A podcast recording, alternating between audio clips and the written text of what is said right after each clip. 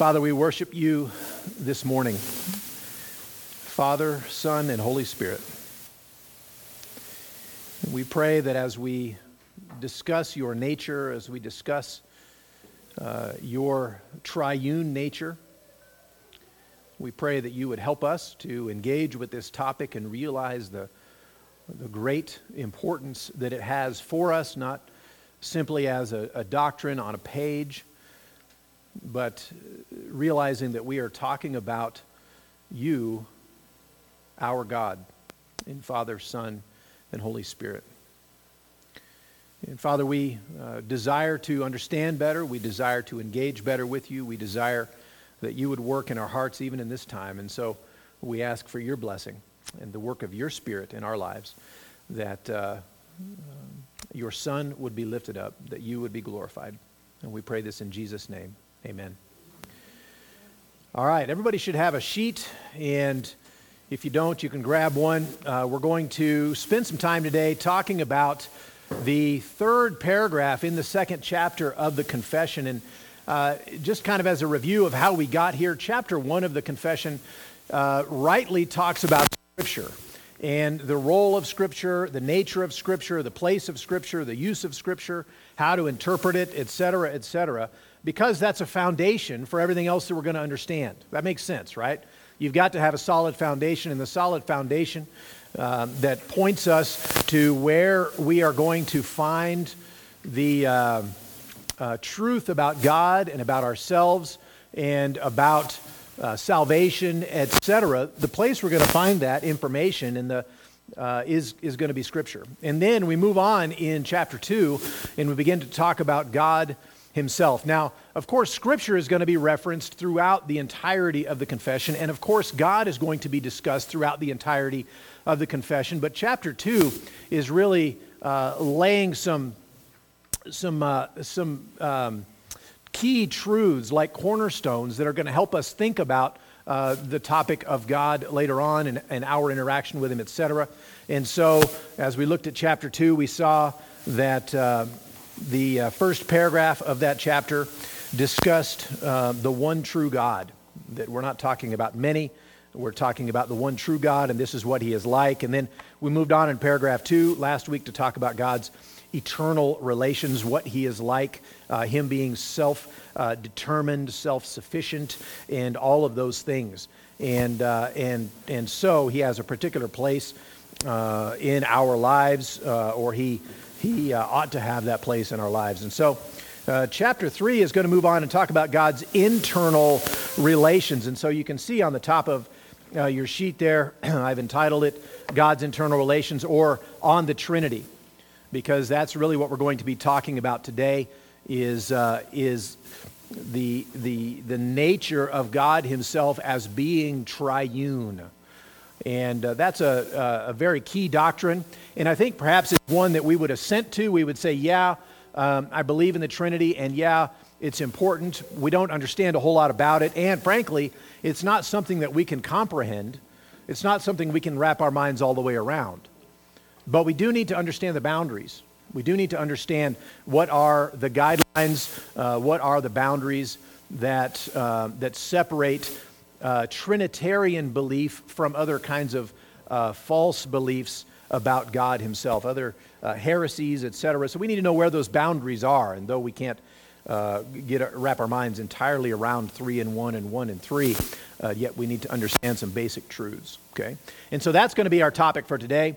And um, as we discuss this paragraph in the confession, uh, it, it feels a little odd to cover the Trinity in one lecture, in one time, as if we're going to say everything there is to say, as if we're all going to come away uh, having a perfect understanding and all of that. Um, that that's, that's not going to happen. Okay, we're not going to say everything there is to say about the Trinity. We're not going, going to uh, learn it all today. Um, and the reason I'm okay with moving on from this discussion uh, in, in doing it in just one section is because of the purpose uh, for which we are discussing the, the confession in general, which is we are considering it, trying to understand the nature of the confession so that we can consider at a point down the road uh, possibly taking this on as our doctrinal statement. And so, on one hand, we need to understand what it's saying in itself. As well, we need to understand what it's saying and how that is consistent with all of uh, Christian teaching throughout history. There's nothing unique in this paragraph. That's the point. And so uh, that's a big part of the reason I'm willing to spend just one, uh, one hour on it and move on, is because this is just a statement of Trinitarian doctrine. There's nothing unique, there is nothing new, there's nothing uh, unusual, nothing unexpected. This is Christian doctrine and has been from the earliest uh, times of the development of, uh, of uh, Christian doctrine in general.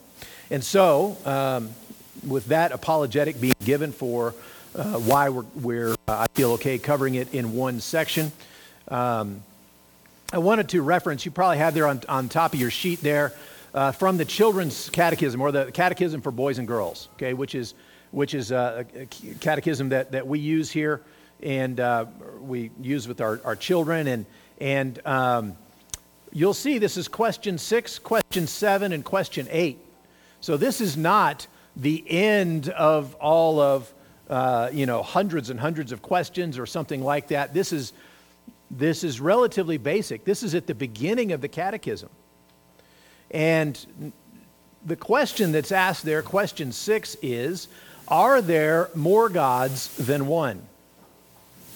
And the answer listed there is no, there is only one God. Okay? Now that's a great place to start. That's not a new place to start. There's nothing unusual about that. Um, Deuteronomy chapter 6 and verse 4 Hear, O Israel, the Lord our God, the Lord is one.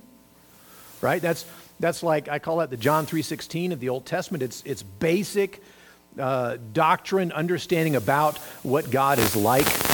And then if you turn to uh, Mark chapter 12 and 29, if I could have someone turn there. And then, uh, and once you find it, go ahead and read it out for us. So that's Old Testament, says that God is one, and you might you might think that coming to the New Testament, you would get a slightly different message, perhaps, because of the emphasis on Jesus and the emphasis on uh, Jesus being God, etc. But Mark 12 29 says,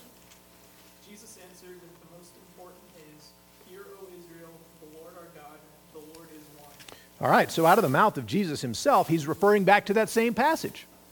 There is only one God, right? And, uh, and so um, we're seeing it uh, consistently, um, at least quoted by Jesus there in Mark chapter 12 and verse 29. And of course, um, if you'll look at the, there's several other references there, and I could have multiplied these many, many times, but I just, just for the sake of brevity and, and for you to get a sampling and see uh, what I think you already know, which is that the Bible teaches there is only one God. James 2.19, um, you believe that God is one, you do well.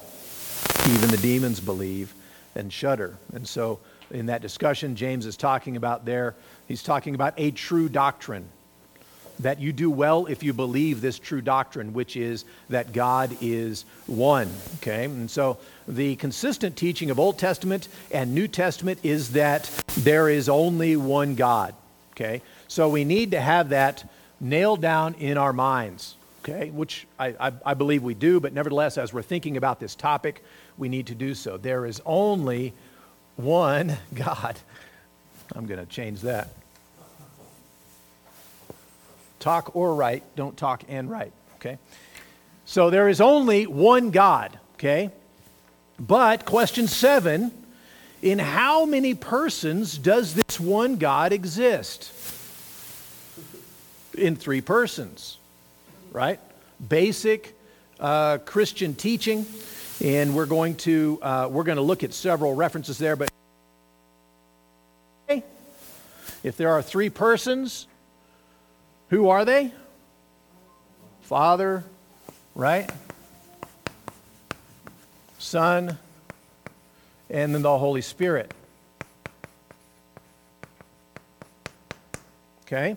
Father, Son, and Holy Spirit. And so, again, there's only one God, but He exists in three persons. And those persons are the Father, the Son, and the Holy Spirit, right? And so um, uh, we might look at, for example, at uh, Matthew 3 16 and 17. If you could turn there. We're going to be looking at a lot of different passages today, so it's uh, not quite a sword drill, but it's not far from it. Matthew 3 16 and 17. And here is the baptism of Jesus. And when Jesus was baptized, immediately he went up from the water, and behold, the heavens were opened to him, and he saw the Spirit of God descending like a dove and coming to rest on him. And behold, a voice from heaven said, This is my beloved Son, with whom I am well pleased. So, right there in those two verses, you've got Jesus himself. He's the one being baptized, right? He's there on the scene. He is there being baptized, and the heavens are open. And, and what does he see? What does our passage tell us about? The Holy Spirit descending. So you've got a reference in the same paragraph to Jesus, he's here, and then the Holy Spirit, and then what else? There's a voice from heaven saying, This is my beloved Son in whom I am well pleased. And so, right there in the same circumstance, in the baptism of Jesus, you've got, you've got all three persons of the Trinity represented in two verses. You've got the Son, you've got the Spirit, and you've got the Father. Okay? And so, um, you've got them all right there together. Likewise, at the conclusion of Matthew, chapter 28, verses 18 through 20, there at the uh, Great Commission. Right? Jesus came and said to them, All authority in heaven and on earth has been given to me. Go therefore and make disciples of all nations, baptizing them in the name, singular, of the Father and of the Son and of the Holy Spirit, teaching them to observe all that I've commanded you. And behold, I am with you always to the end of the age. That baptismal formula there, that being baptized in the name, singular, of the Father and of the Son and of the Holy Spirit is uh, very interesting. It's very important for us to remember that this is part of uh, being a Christian and being baptized into Christianity, entering into Christianity involves being baptized into this name of Father, Son, and Holy Spirit. And so uh, they're very closely tied together. We're talking about one God, but we're talking about three persons. One God. And um, we could look at some more examples there, but go to Acts chapter 2 and verse 33. Again, Acts chapter 2 is the day of Pentecost. You have the preaching of the gospel. Peter's standing up there, and, and the, the Spirit has come, and the place has been shaken, and tongues of fire, and speaking in tongues, and, and all this. And then Peter stands up and preaches in response to their questions about what is going on. And part of this very initial message, this first uh, a, a, sermon preached on the day of Pentecost. You see in verse 33, being therefore exalted, uh, speaking of Jesus, right? In verse 32, this Jesus God raised up, and of that we all are witnesses, being therefore exalted to the promise of the Holy Spirit. He has poured out this that you yourselves are seeing and hearing. You see all the references to Father, Son, and Spirit in the very same sentence very same couple of verses, you've got this statement about the working of Father, Son, and Holy Spirit. Okay? And so, um, what, what we're pointing out and what Scripture is teaching on this topic is that there is a way to distinguish Father from Son. Okay? The Son is not the Father. There is a type of teaching that says, uh, there are various types of teaching that says God sometimes appears this way, and then he goes off the scene and he comes and he appears this way. Sometimes he appears as the Father, sometimes he works as the Son, right? As it's called modalism, and so it's a different. It's like God is putting on a different mask, right? For for different things, and it's a, that's that's a heresy. The Scripture would teach that the Father is not the Son, just with a different mask on.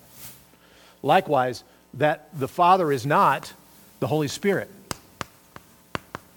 Right? And likewise, the Son is not the Holy Spirit. These passages that talk about uh, Jesus being baptized and the Holy Spirit descending like a dove and the Father speaking from heaven, they're, they're indicating uh, distinction, ways that we can distinguish between Father, Son, and Holy Spirit, so that uh, when we're talking about Father, Son, and Spirit, we're not intermingling those, right? We're not, uh, we're not confusing Father and Son, for example. They are different persons, okay? One God, different persons, okay? Now, like I said, in our time today, nor, nor in any amount of time studying this topic, we're not going to wrap our minds entirely around the uh, uh, triune nature of God. We're, we're not going to be able to encompass infinite God into finite brain. Right? Our categories are such that uh, we cannot comprehend God, but we can get a handle. We can understand where the boundaries are. And so, what we're doing is drawing some boundaries in helping us think about and understand uh, the triune nature of God. Okay? And so, as we think about um, the fact that we've looked at the Father not being the Son because they're on the scene together in certain ways, and the Son not the Holy Spirit, and the Holy Spirit not the Father, as we think about that, we move on to the second notion there, which you have on your page, which is the first is that fa- the Father is God. Now, I felt silly even listing a single verse because the whole Bible would teach that. But go to, go to Galatians chapter 1.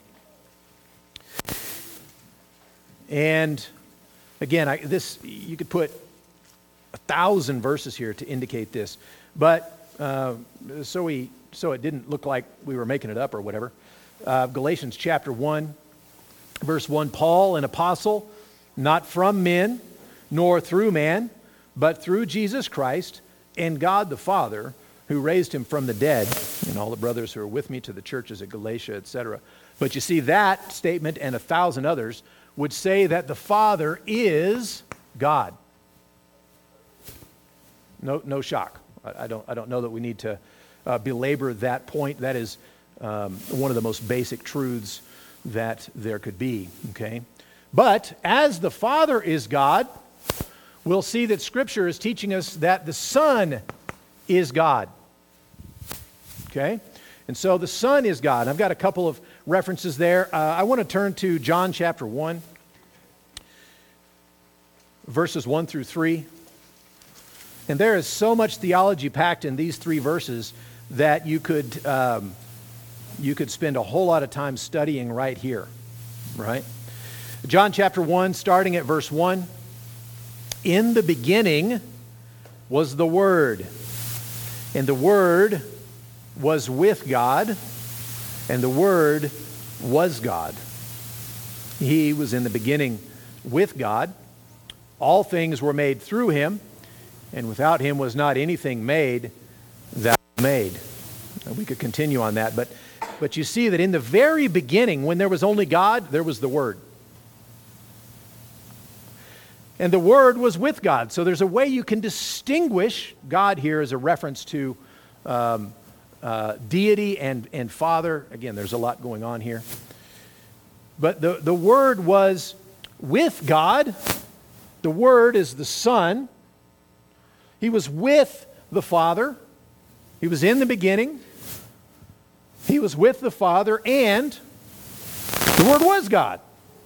Right? The Son is God. And that's, that's a shocking truth about Jesus to the entire uh, uh, New Testament you know, era that, in, that met him was that he himself was God. Remember, he was uh, nearly stoned a number of times, and he was, um, he was accused of all manner of things, of blasphemy and whatnot, because he would say things like, uh, Before Abraham was born, I am which to us sounds like that's a weird statement, Jesus. And to them, they knew that meant Jesus is saying, I am God, I am Yahweh. They understood that. They picked up stones to stone him because they thought he was blaspheming. But actually, what he was claiming was the truth. The Son is God. Okay? Those other two passages there, um, there's another one that I want to go to, and that's Romans chapter 9 and verse 5. Romans chapter 9 and verse 5. By the way, on the, the other two passages that are listed there, Titus 2.13, 2 Peter 1.1, and I could have listed uh, several others. If you're reading the King James, you will not pick up on it. because this is a, this is a grammatical development. It, it, was a, it's a, a development in the understanding of the grammar of the New Testament that had not been arrived at by the time of the translation of the King James Bible. And a uh, man in the 19th century was studying Greek grammar and he began to see a fact. Now I've got to turn to it because I've been talking about it so much. Could I have someone turn to 2 Peter 1 1, please? I have no self control, okay? I'm just going to talk about the things, and I end up over there talking about the things.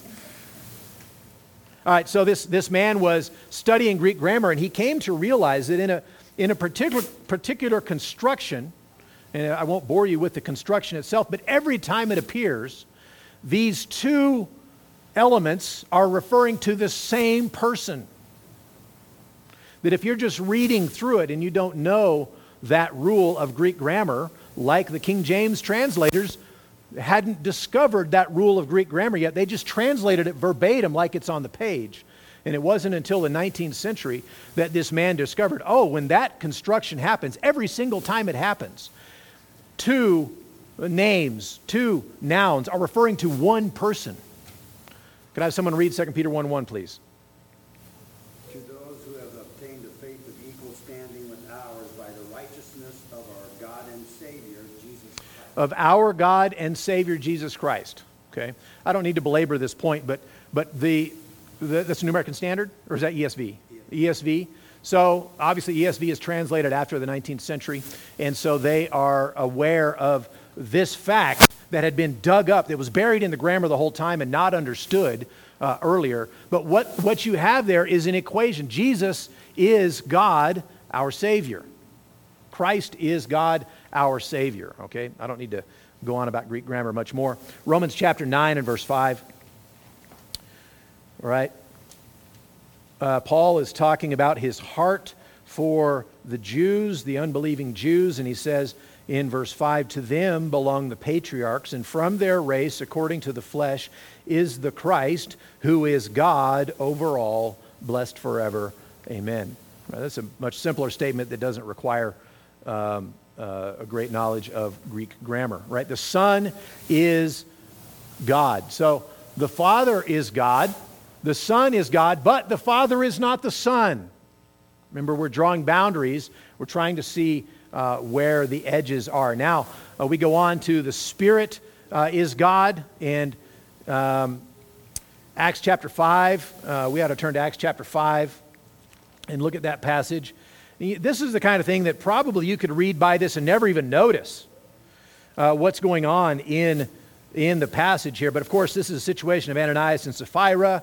And, um, and so Peter here is uh, uh, in verse 3 Peter said, Ananias, why has Satan filled your heart to lie to the Holy Spirit? To lie to whom? The Holy Spirit. And to keep back for yourself part of the proceeds of the land. While it remained unsold, did it not remain your own? And after it was sold, was it not at your disposal? Why is it that you have contrived this deed in your heart? You have not lied to man, but to whom? God. Verse 3, you lied to the Holy Spirit. Verse 4, you lied to God. Same lie was a lie uh, to the Holy Spirit who is God. And so we could complete um, our understanding here, right? The Holy Spirit is God, okay? And so those boundaries there help me. Now, this is not a picture of the Trinity, okay?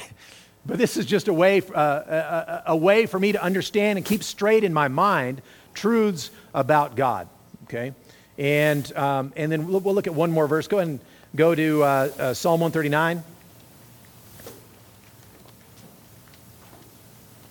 Again, we're just talking about uh, Trinitarian doctrine. You'll notice that we haven't even gotten to the confession yet. And one, uh, one reason for that is because the confession is just trying to explain what we're trying to explain here. We see this in Scripture. This is just uh, the Bible's teaching on the nature of God Himself. Psalm 139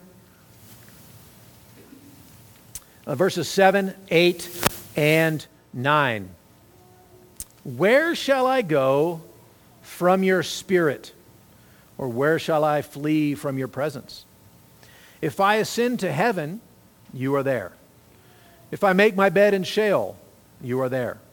If I take the wings of the morning and dwell in the uttermost parts of the sea, even there your hand shall lead me and your right hand shall hold me. Right? You see this, this reference uh, going on here to the fact that the Spirit, where shall I go from your Spirit? There is nowhere I can go from your Spirit. There is nowhere I can go from you. Right? So we're seeing that there are divine attributes being attributed to the Spirit. There's an equation here that the Spirit is God. Okay? And again, we could multiply these references, um, but for the sake of brevity, we'll, we'll stop right there. Okay. So, does anyone have a question about this little rendition here, this representation of the basic outlines or guidelines of the understanding of the Trinity?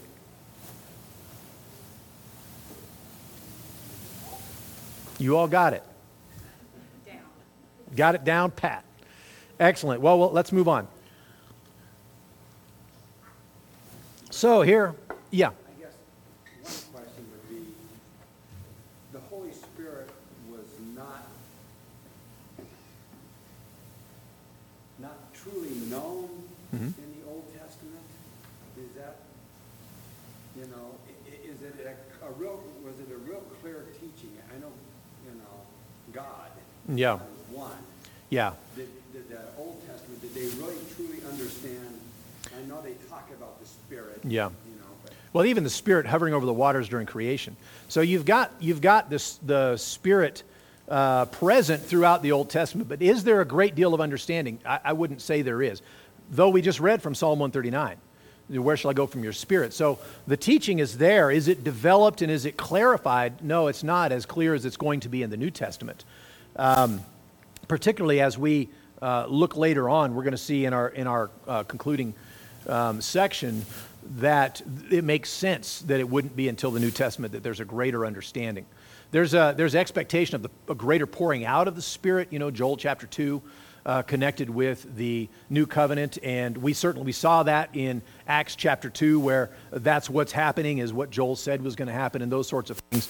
Um, and so there was less known, there was less clarity about the Holy Spirit uh, for certain. Abraham and Isaac and Jacob, they would have had less understanding. Less than us, yes, yeah, for sure. Just because the because the, uh, the well, the Bible hadn't been completed yet, for one thing. But yeah, they would have understood that God works by means of His Holy Spirit, et cetera. That they would have had some some reference, some understanding. Yeah. So there, David in uh, Psalm 51, right? Psalm 51, uh, David says, Take not your Holy Spirit from me. There's a couple of ways uh, to, to think about that. That um, he's probably referencing his anointing as king.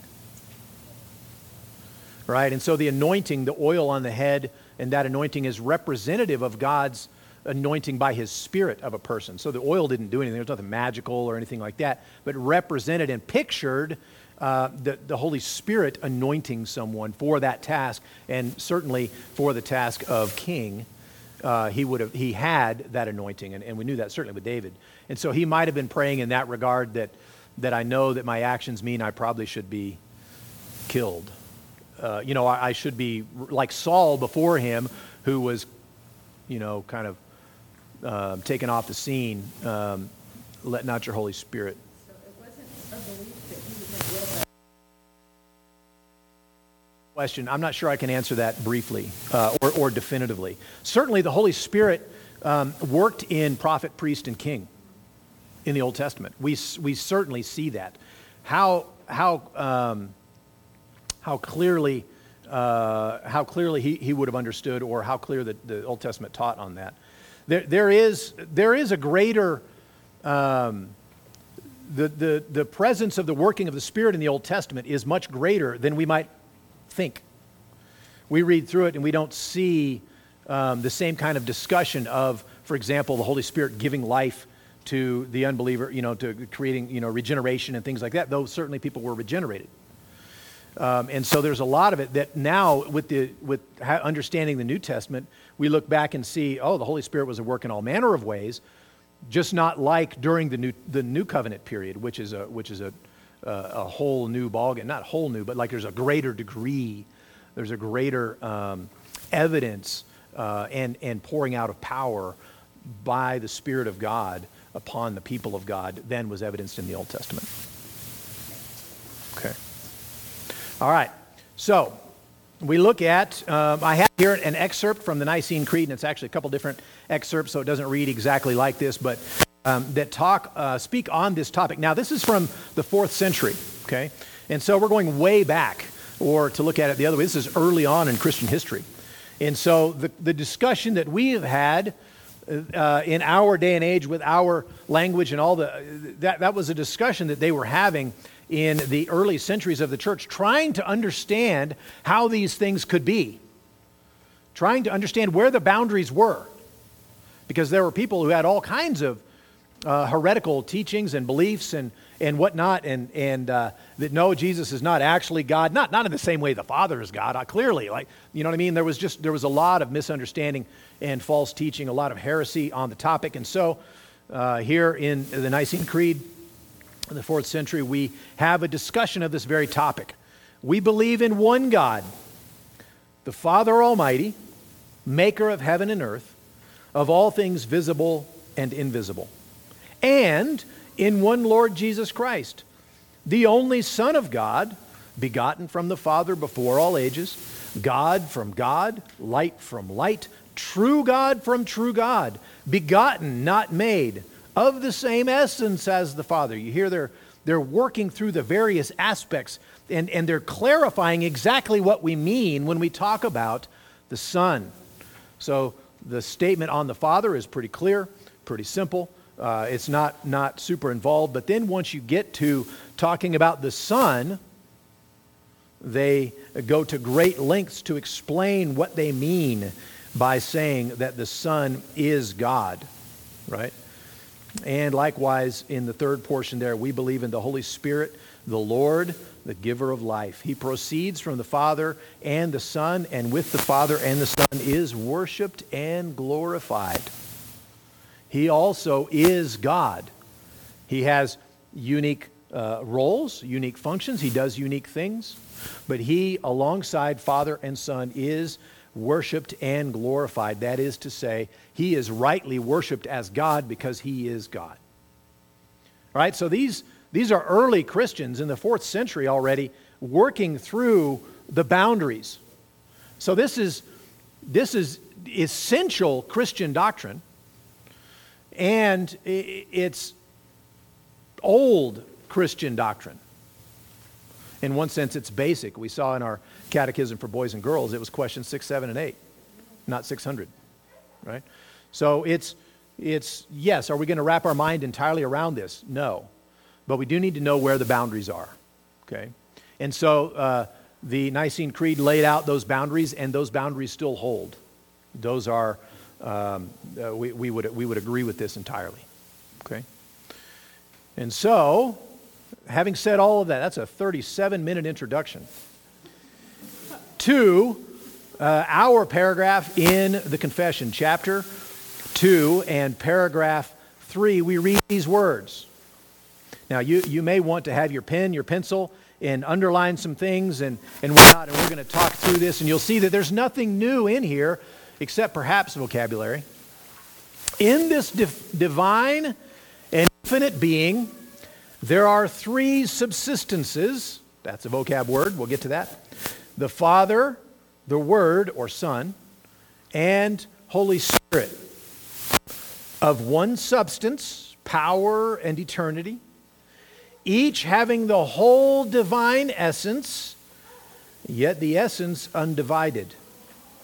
The Father is of none, neither begotten nor proceeding the Son is eternally begotten of the Father. The Holy Spirit proceeding from the Father and the Son. All infinite, without beginning, therefore, but one God, who is not to be divided in nature and being, but distinguished by several peculiar relative properties and personal relations. Which doctrine of the Trinity is the foundation of all our communion with God and comfortable dependence on Him? All right, now that is a uh, rough piece of writing to try and work your way through quickly, okay? But you can see that the things we've already talked about are the topics of discussion in this paragraph that they're trying to hammer out, they're trying to lay out basic truths about God, how to understand that the Father is God, the Son is God, the Spirit is God, and yet the Father is not the Son, is not the Spirit, is not the Father. trying to understand the basics of this, okay? And so we get into some technical language here. Normally, how do we think about? Um, we say that there is one God in Three persons. Three persons. So we have the category of person, right? Category of personhood. And what's the other category? So we say, how many, how many persons are there? And how many persons does this one God exist? Three, right? So, as in regard to this category of personhood, we're talking about three persons Father, Son, and Holy Spirit. What's the other category? Essence, right? Being. When we discuss the category of essence, how many are we talking about? One. Now, you see how important it is for us to keep in mind the categories we're talking about. When you're, when you're sharing the gospel with uh, someone who's not a Christian, perhaps particularly if they have an LDS background or something similar, what they hear you saying is, uh, well, I, I won't.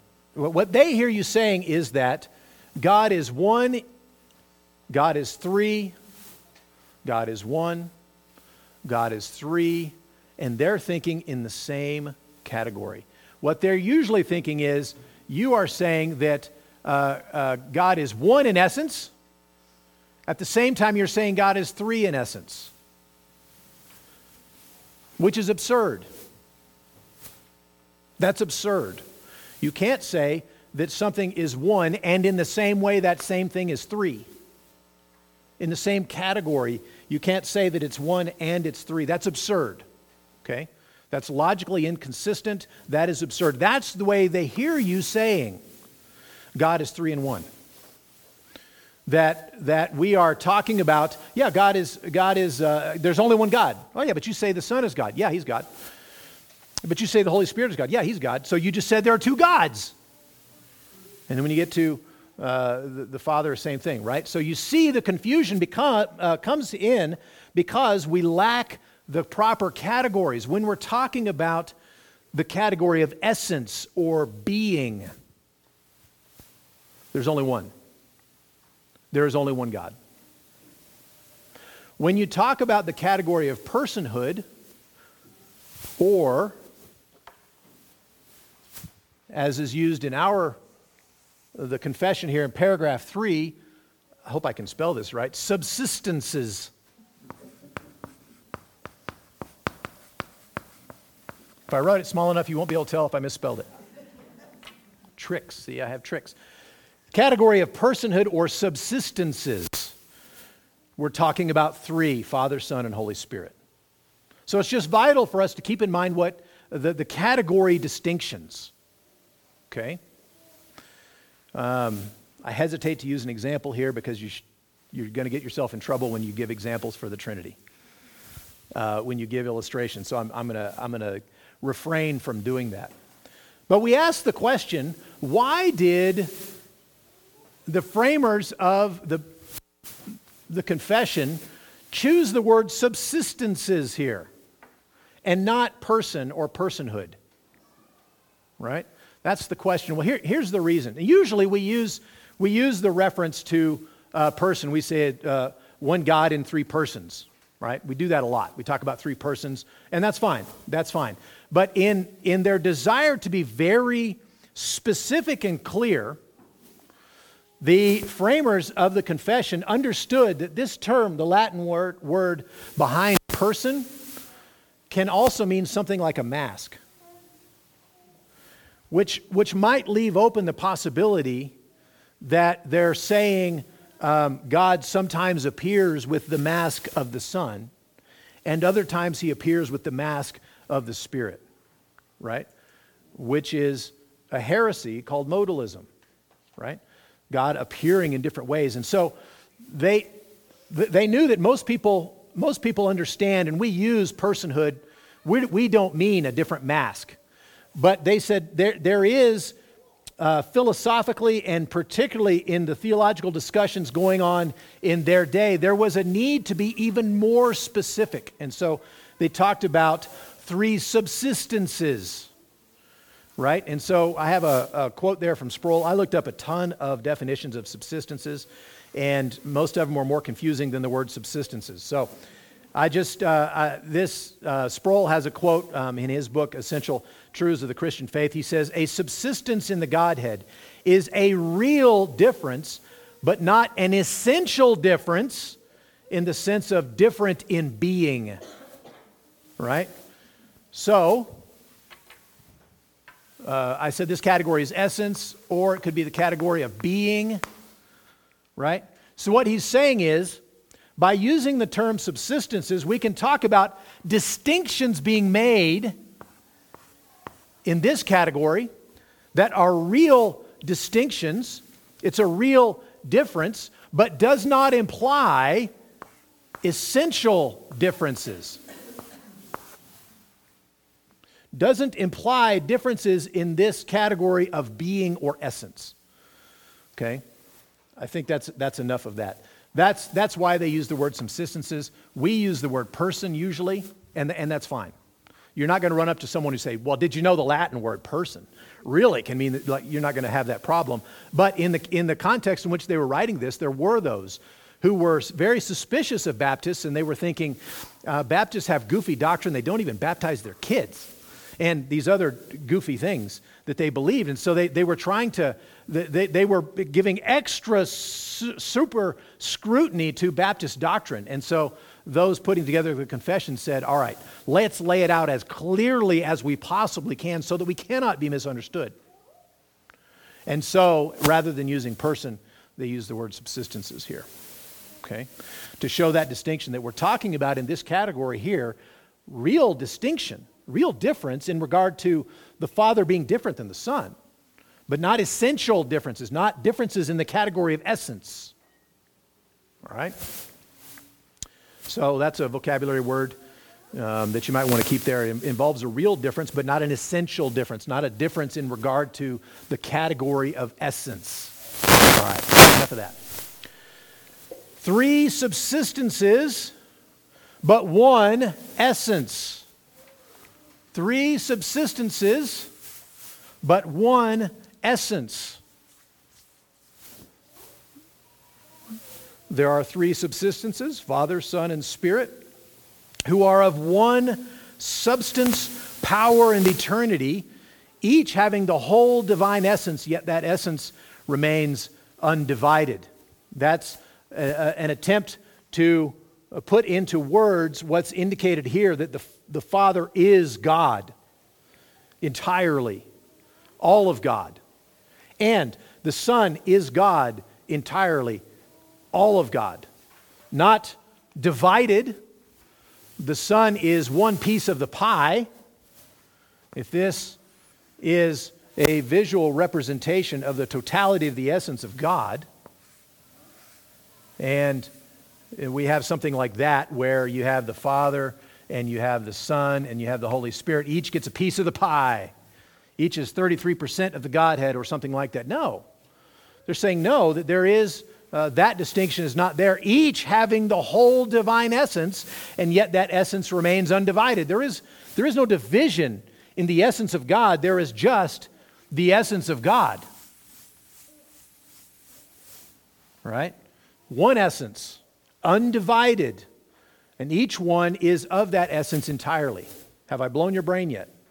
Yes, and mine's gone too, right? I'm just saying words that I know are, are biblical because we've established the boundaries. We've established what the boundaries are, and we're seeking to uh, understand and explain more clearly those boundaries and what they mean. Okay? But it's very important for us when we're talking about the Trinity that we understand the difference between these categories. Because when we are sharing the gospel with uh, an unbeliever and you say God is three in one, they're going to rightly say you're crazy unless you're able to explain, no, in, in essence, in being. Now, they're still not going to get it, but at least, at least you can communicate clearly. We are talking about different categories. In regard to the category of personhood or subsistences, which I don't recommend you use that term in evangelism, but if you're talking about that category, you're going to say God is three. There are three persons. But in the category of essence, being, there is only one God. We don't, we're not polytheists. We are monotheists. We are Trinitarian, okay? Next, three infinite subsistences, one God. All three, so again, trying to lay this out, these things that, that uh, so that we can be clear about what we don't mean, even if we don't understand uh, and have our minds wrapped all the way around all that is involved in the Trinity, which we don't. We, we can explain what we don't mean. All three subsistences are infinite and without beginning, therefore, they are but one God. Again, a statement about there being only one being, one essence, one God. Three are not divided, but distinguished. Right? So, not divided, but distinguished. You can distinguish between the two, but you cannot divide them. You can distinguish between the three, but you cannot divide them.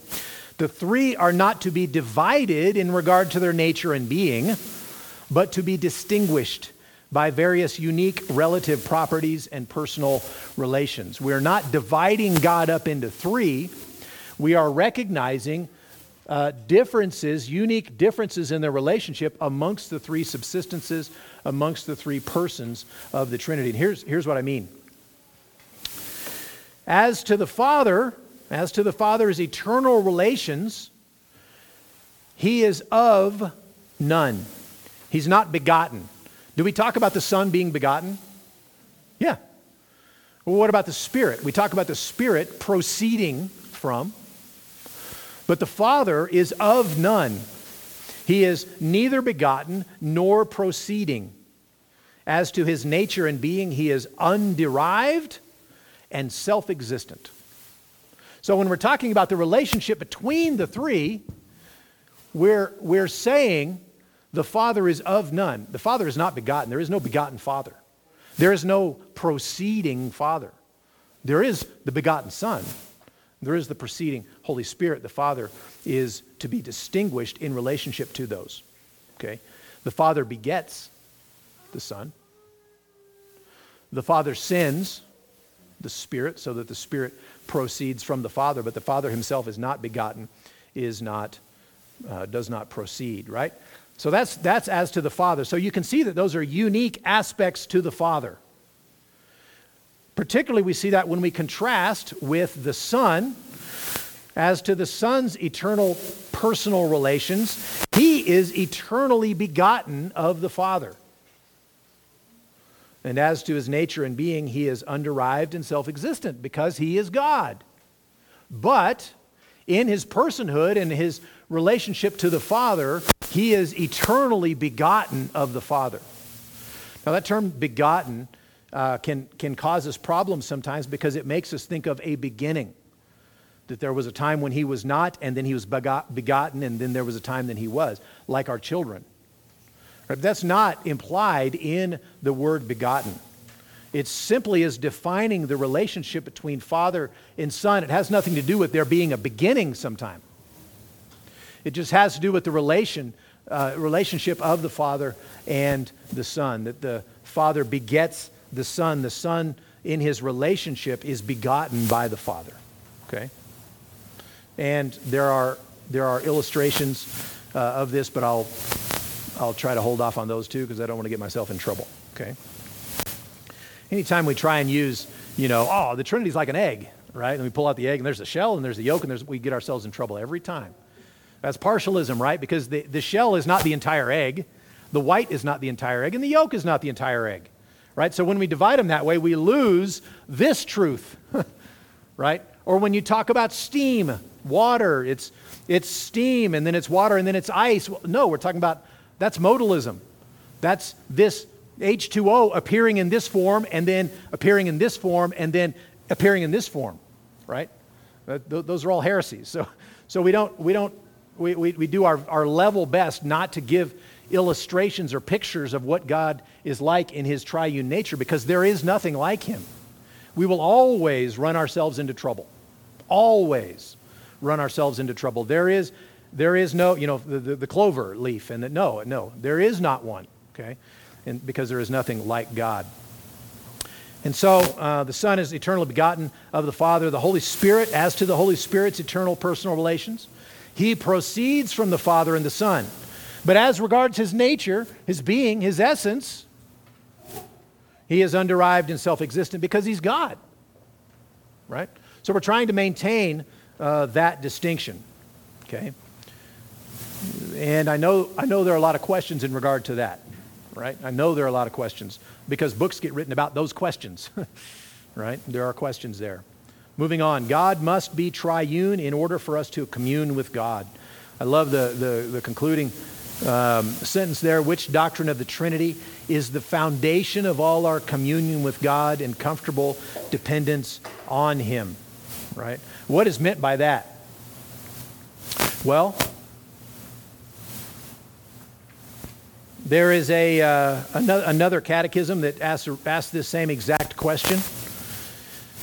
It says, What use may we make of the knowledge of the three persons of the Trinity? That's the question.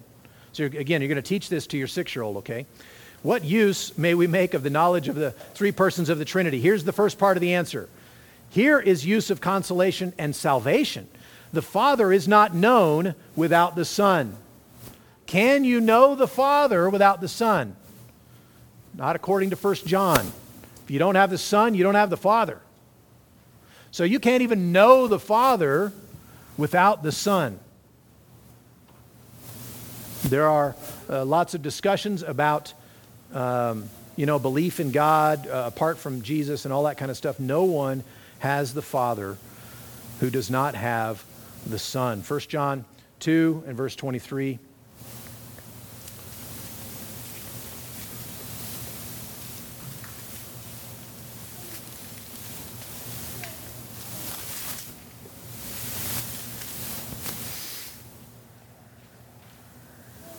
No one who denies the Son has the Father.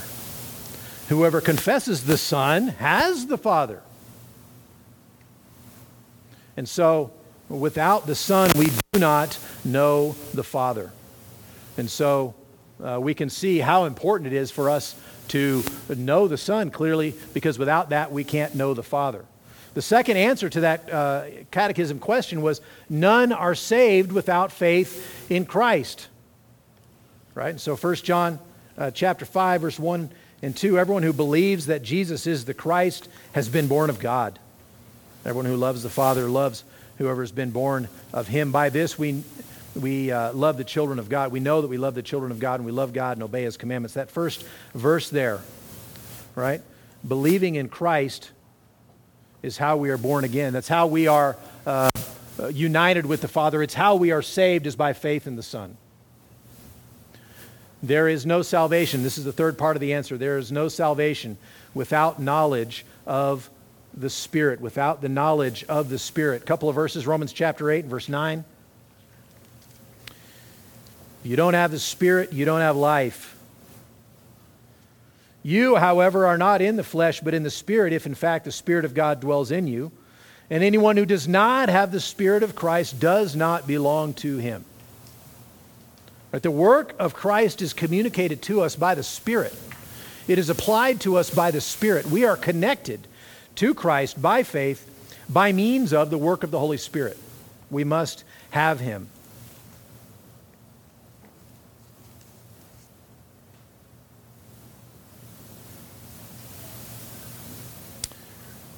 And Paul says this is really the aspect of the essence of the Christian life. Chapter uh, 14 and verse 17 of Romans The kingdom of God is not a matter of eating and drinking, but of righteousness and peace and joy in the Holy Spirit.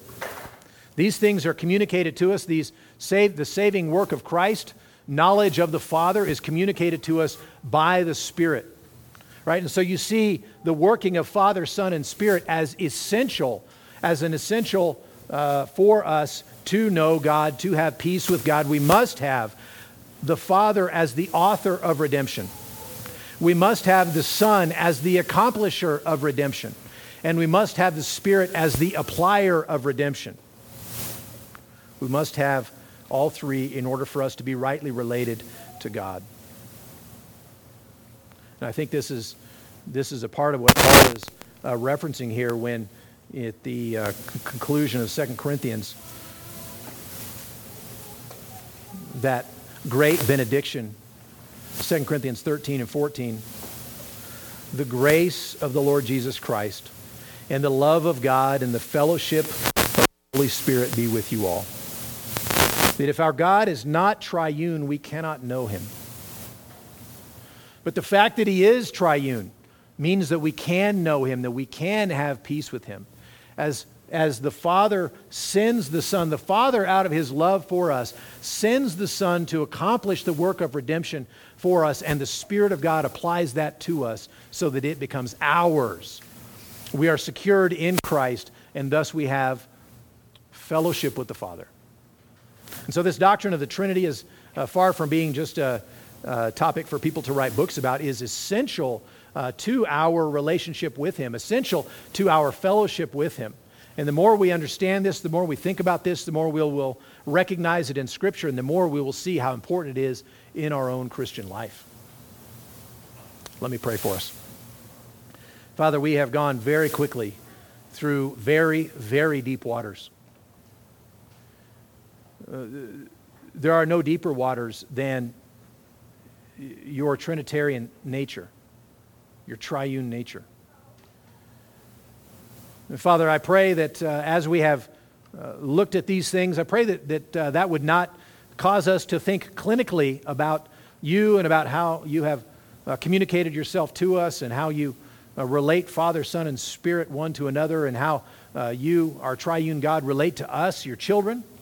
That, that, that it wouldn't cause clinical thoughts, that it wouldn't cause us to uh, keep you at a distance and, and ponder and, and turn you over like a, like a stone we're examining, but instead that it would draw us to worship you, that it would draw us in gratitude and great praise and worship, to bow down before you, rejoicing that you uh, are who you are, triune in nature, and that you have made yourself known to us, and that by the working of your Spirit, communicating to us, applying to us the redemptive work of Christ, we have been united with you, our Father. And so, Father, as we go to our worship service now, we pray that you indeed would be glorified, that we would enter fully into worship, that even these uh, truths that we've talked about this morning would cause us to, to rejoice all the more that we get to be your children. We get to be at peace with you, that we have eternal life in Christ, that we would worship you. We pray in Jesus' name. Amen.